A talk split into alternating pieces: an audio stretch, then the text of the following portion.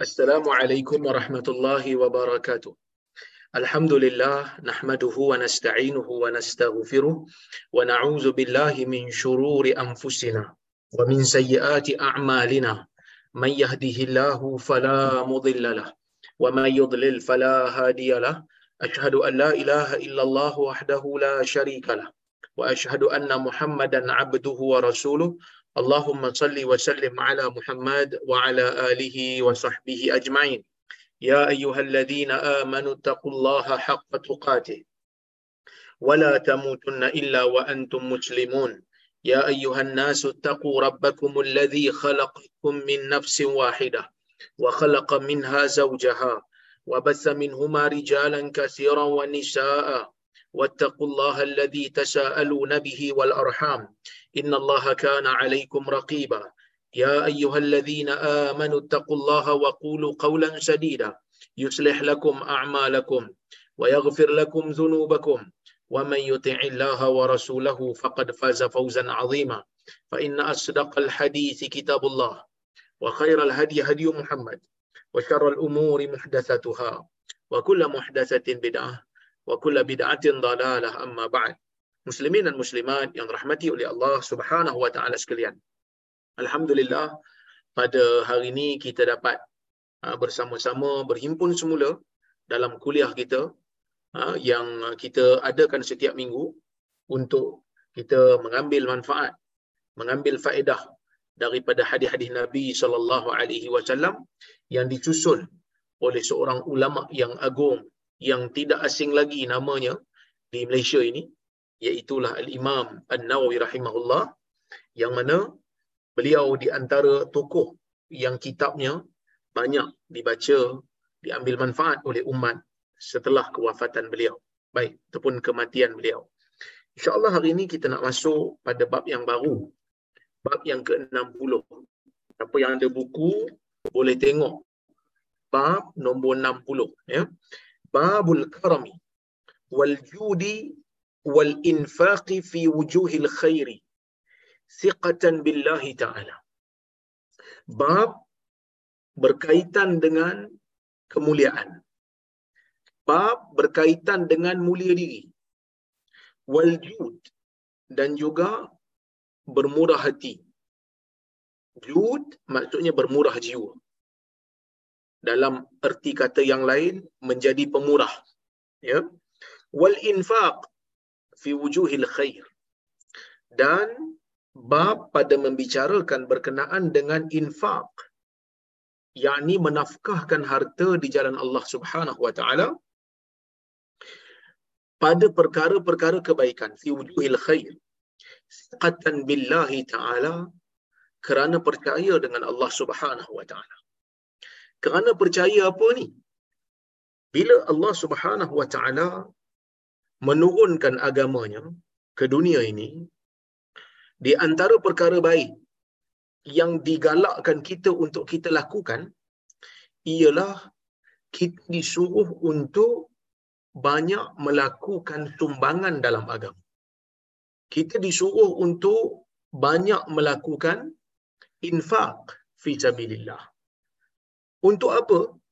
Supaya kita mendapat pahala di akhirat nanti supaya bila kita beri saja untuk agama Allah Subhanahu wa taala akan balas balik dengan sesuatu yang lebih baik daripada apa yang kita beri. Bahkan Allah Subhanahu wa taala menggandakan menggandakan pemberian kita itu. Masalul ladzina yunfiquna amwalahum fi sabilillah kamathali habbatin ambatat sab'a sanabil fi kulli sumbulatin mi'atu habbah yang bermaksud. Perumpamaan orang-orang yang menafkahkan.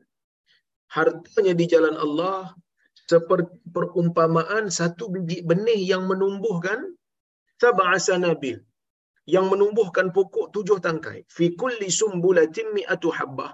Bagi setiap tangkai itu ada seratus lagi biji benih. Maka satu biji benih yang kita infak Allah Azza wa Jalla akan ganjarkan dengan ya tujuh tangkai dan tujuh tangkai itu menghasilkan seratus. Itu paling kurang. Ini berdasarkan kepada hadis Nabi sallallahu alaihi wasallam yang mana Nabi kata man hamma bihasanatin fa'amilaha falahu ajruha ila sab'ati ila sorry ila uh, falahu bi ashri amsalha ya. Siapa yang melakukan kebaikan akan diganda 10 ila sab'i mi'ati dhi'fin. Dalam riwayat lain sebut 700 kali ganda. Itu yang paling biasa. Maksudnya 10 kali ganda tu kalau gandaan tu paling minimal lah.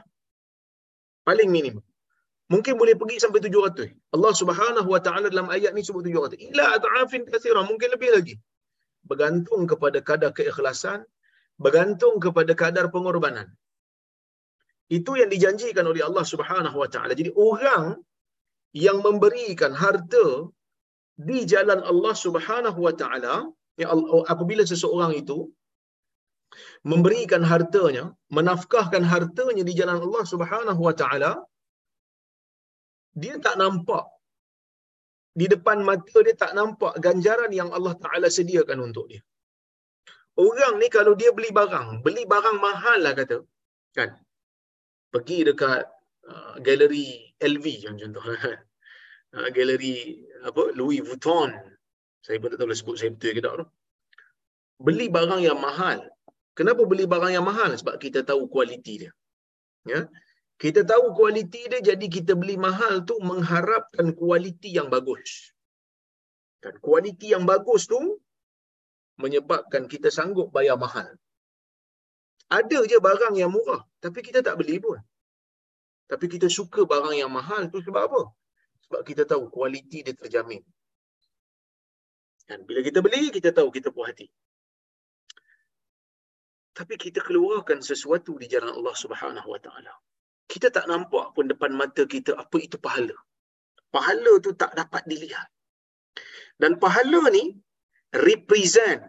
Pahala ni akan dihitung dan dikira, akan dikumpulkan di dalam timbangan amalan kita. Yang mana kalau kita berjaya untuk jadikan amalan kita lebih berat daripada dosa kita, jadi pada masa tu, ya, Allah Azza wa Jalla akan berikan kita dengan ganjaran syurga. Syurga nampak tak? Tak nampak. Pahala nampak tak? Tak nampak. Akhirat nampak tak? Tak nampak. Kita mengeluarkan sesuatu. Belanja di jalan kebaikan. Hanya semata-mata kerana kita nakkan sesuatu yang kita tak nampak. Yang mana nak dapatkan sesuatu yang kita tak nampak tu bergantung kepada timbangan amal yang represent pahala yang kita tak nampak di negeri di daerah yang kita pun belum nampak daerah tu iaitu daerah akhirat tiga kali tak nampak tak nampak akhirat tu macam mana tak nampak pahala tu bentuk macam mana tak nampak syurga tu macam mana tapi orang yang beriman mereka lakukan juga. Mereka laksanakan juga. Infak fi sabilillah.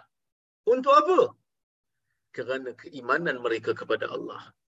Mereka sanggup untuk keluarkan siqatan billah kerana percaya dengan Allah Subhanahu wa taala.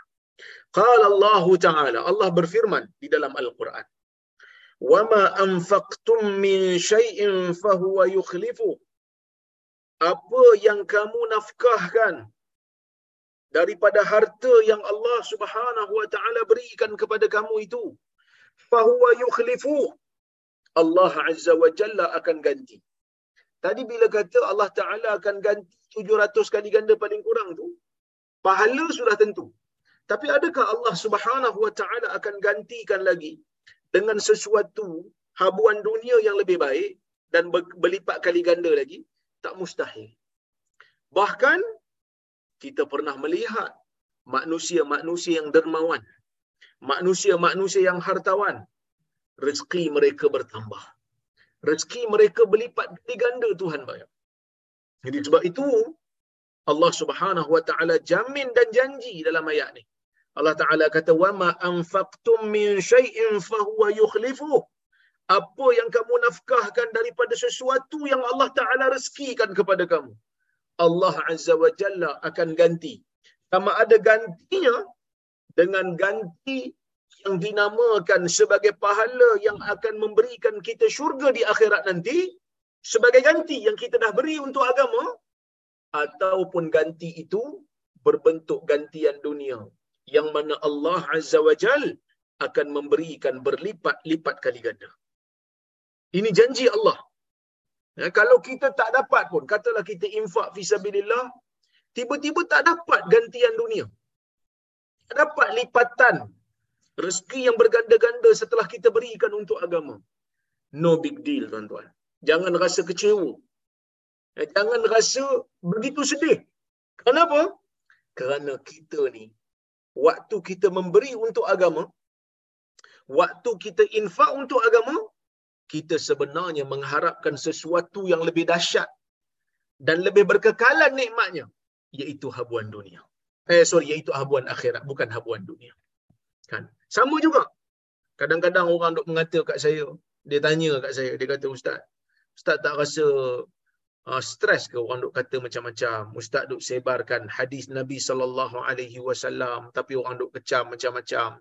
Saya kata, tuan-tuan, insya-Allah kalau saya berubah nanti, kalau saya tukar daripada tak seronok daripada seronok menjadi tak seronok, tiba-tiba jadi stres, tak mau lagi dah berdakwah, tuan-tuan tolong ingatkan saya.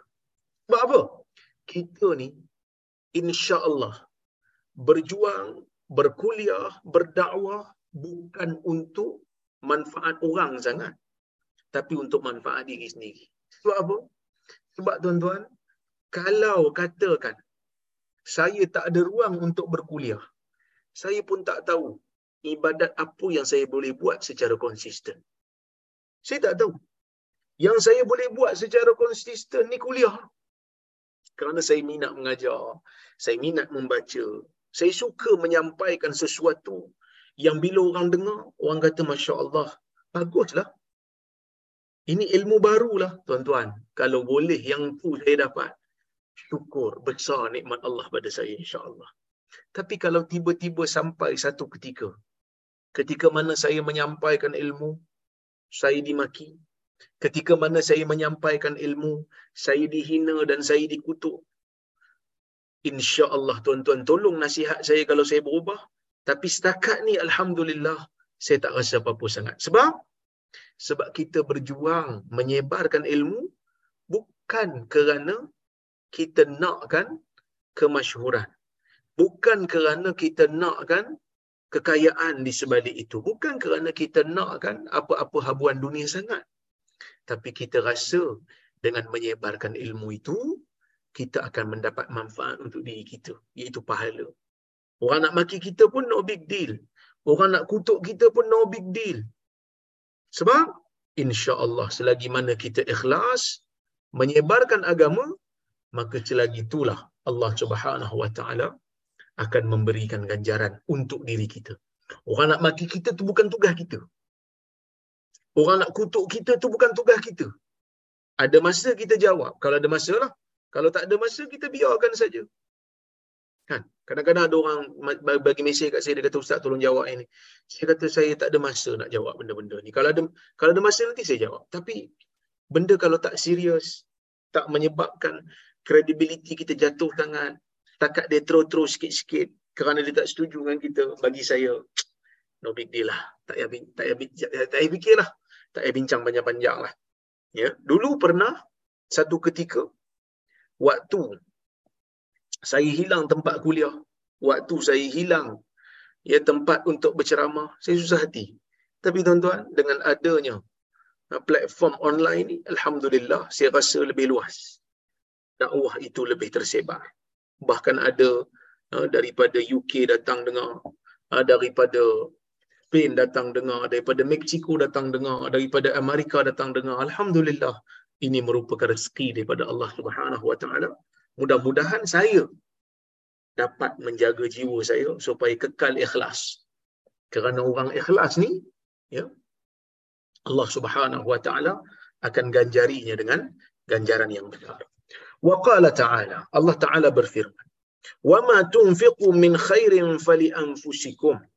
wa ma tunfiquna illa إِلَّا wajhillah wa ma tunfiquna min khairin yuwaffa ilaikum wa antum la tudlamun. Ini surah Al-Baqarah ayat 272.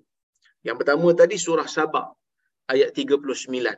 Yang ni yang kita baca ni, baru baca ni surah Al-Baqarah ayat 272. Allah subhanahu wa ta'ala kata apa? "Wa ma tunfiqu min khairin fali anfusikum." Apa yang kamu nafkahkan di jalan Allah Taala itu sebenarnya adalah untuk diri kamu. Ni Allah Taala pesan ni. Apa yang kamu nafkahkan fi sabilillah sebenarnya bukan untuk Allah sehingga Allah mendapat manfaat daripada infak kamu. Kamu jangan sekali-kali rasa bila agama suruh infak fi sabilillah maka Allah mendapat manfaat. Kalau kita tak infak maka Allah ya, berlaku kekurangan pada zatnya. Nauzubillah. Allah Taala tidak bersifat begitu tuan-tuan. Allah Taala bukan macam tu. Tapi bila Allah Subhanahu wa taala suruh kita infak fi sabilillah fali anfusikum untuk diri kamu. Maksudnya kamu yang mengharapkan pahala. Tapi mengharapkan pahala ni daripada mana? Hendaklah kamu infak fi sabilillah ataupun min khair. Kamu infakkan sesuatu yang baik pada perkara yang baik. Maksud infak sesuatu yang baik. Kenapa nak infak sesuatu yang baik? Ada orang diinfak benda yang buruk. Makanan dah basi baru nak pergi infak. Itu satu benda yang tak baguslah. Tapi itu Ustaz, kalau saya infak pakaian yang saya yang dah tak pakai, selagi mana ia boleh dipakai, maka dia termasuk dalam kebaikan. Tapi kalau dah sampai baju koyak, baju reput dah tak dipakai lagi baru nak bagi ke orang, maka itu bukan menafkahkan benda yang baiklah. Kecuali kalau dapat dimanfaatkan pada perkara lain. Nah, adalah kebaikan di situ. Kan makanan dah basi tak boleh makan lah. Kecuali kalau dia bagi makanan basi untuk ayam orang sebelah makan. Nah, itu ada kebaikan juga lah untuk ayam makan. Ayam boleh makan contohnya. Yang penting infak memberikan sesuatu menyumbang mendermakan sesuatu pastikan ada manfaat pastikan perkara yang kita beri itu perkara yang bermanfaat dan pastikan saluran itu saluran yang bermanfaat juga. Jadi tuan-tuan dan puan rahmati Allah sekalian, dua benda yang kita kena jaga. Selain daripada keikhlasan, kita kena jaga dua benda. Pertama, kita kena pastikan bila kita nak memberikan sesuatu, kita beri yang baik. Ya, kita berikan yang terbaik kalau bolehlah. Kalau tak boleh, kita berikan yang baik. Ya. Yang kedua, kita salurkan di tempat yang baik. Dua benda. Beri yang